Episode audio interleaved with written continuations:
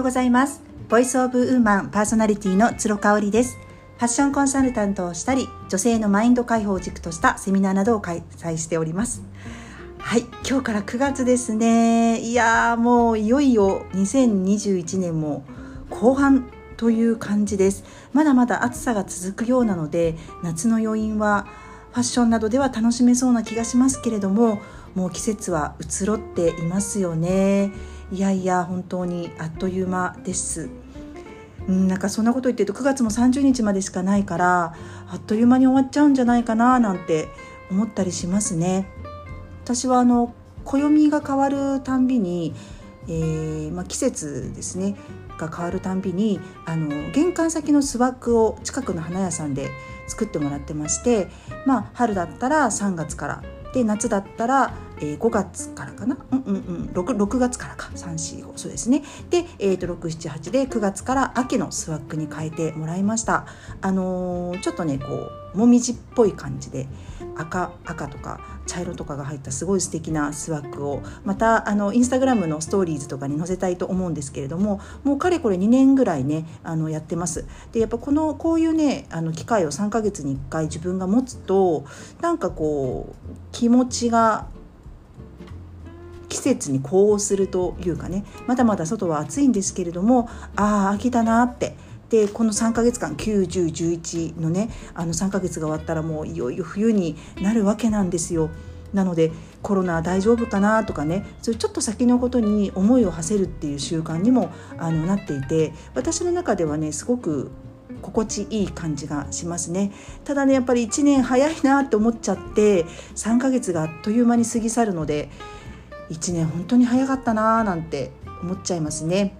皆さんは9月1ヶ月どのように過ごされるでしょうか？私はちった手帳のあの10月始まりをね2022年バージョンを買ったので、えーと、来月からは新しい手帳に変わります。なので、えーと、2021年最後の9月のページではですねワクワクリストに本当にやりたいことたくさん書きました。なんかいつもちょっと詰まってしまう月とかもあるんですけれども9月はねなんかいろいろやりたいことが出てきてまあまあ現状維持っていうところもあるんですけれどもあの現状維持だけではなくてちょっとこうプラスアルファして自分がやりたいなって思うことをあのお家の中でですけどねほとんどやっていきたいなっていうことをリストにしています。ぜひねあの月初なのでそういったワクワクリストとかねウィッシュリストとかあのやりたいことリストとかねこれ to do とはまた違うんですよ。 to do になってしまうと自分の want が入らなくなるのであの to do ではなくてやりたいこと want to do ですねそのリストを書いてみることをお勧めします。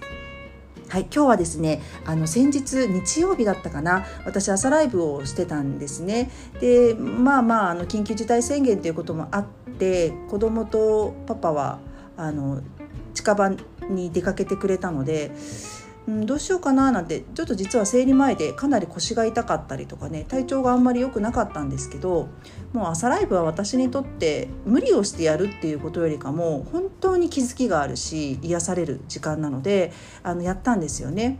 でその前の日にちょっとある出来事がありましてそのことをねあの子供のことなんですけれどもちょっとこう愚痴っぽく話してしまったんですよ。まあまああの私のねあのフォロワーさん参加してくださってる方って本当に優しい方が多いのであの甘えてしまったっていうところがあると思うんです。でもあの皆さんね私がそういうふうにあの言ってても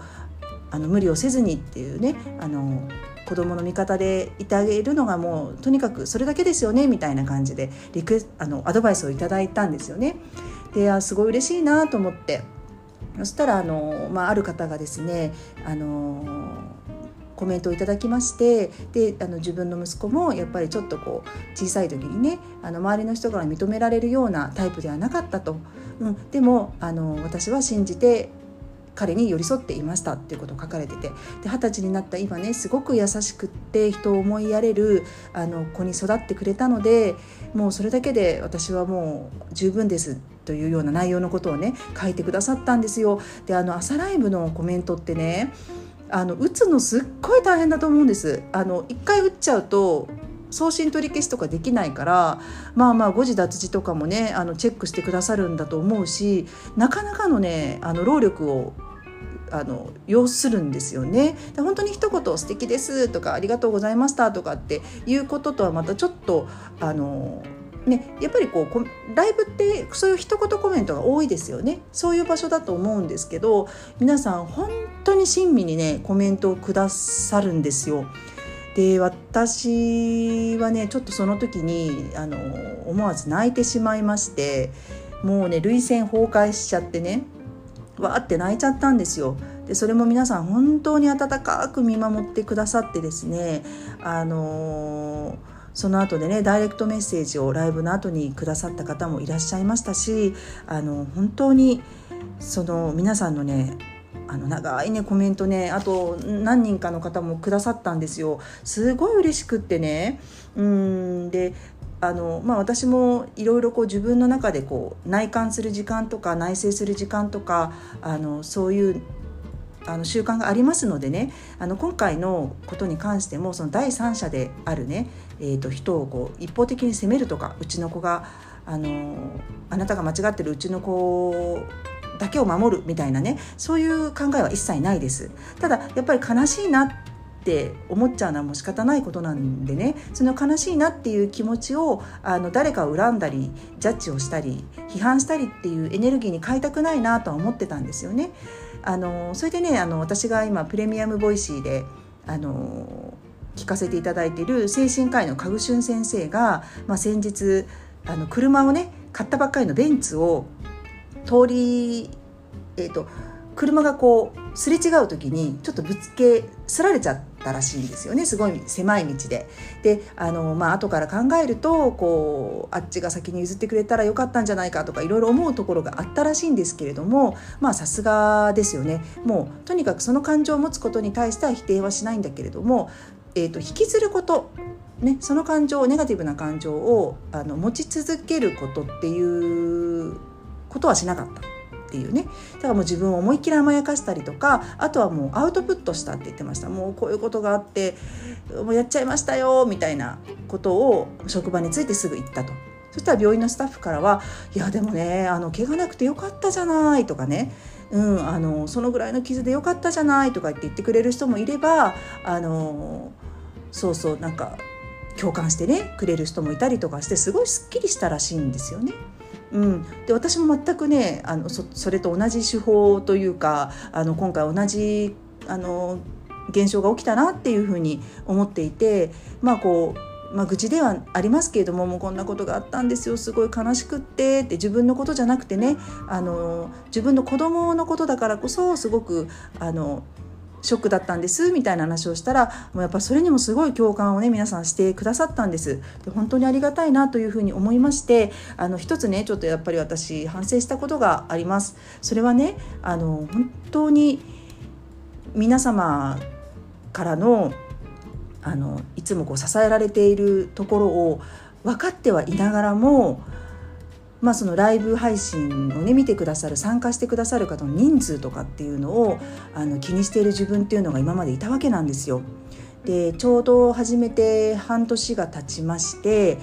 うんあのい、まだにやっぱ100人を超えないですね。どの時間帯にやっても100人は超えないんですよ。でそれに対してもなんでだろうなんでだろうって思ってたりとかしたんです、うん、あとはなんかこうまあ、私の場合朝ライブでコーディネートを考えてそこでストーリーをあの皆さんと考えてで全身投稿であこういうふうに結局なったのかっていうのをね楽しんでいただけるようにな流れを作ったつもりなんですけれどもなんかこう反応的にもあの何て言うんでしょうね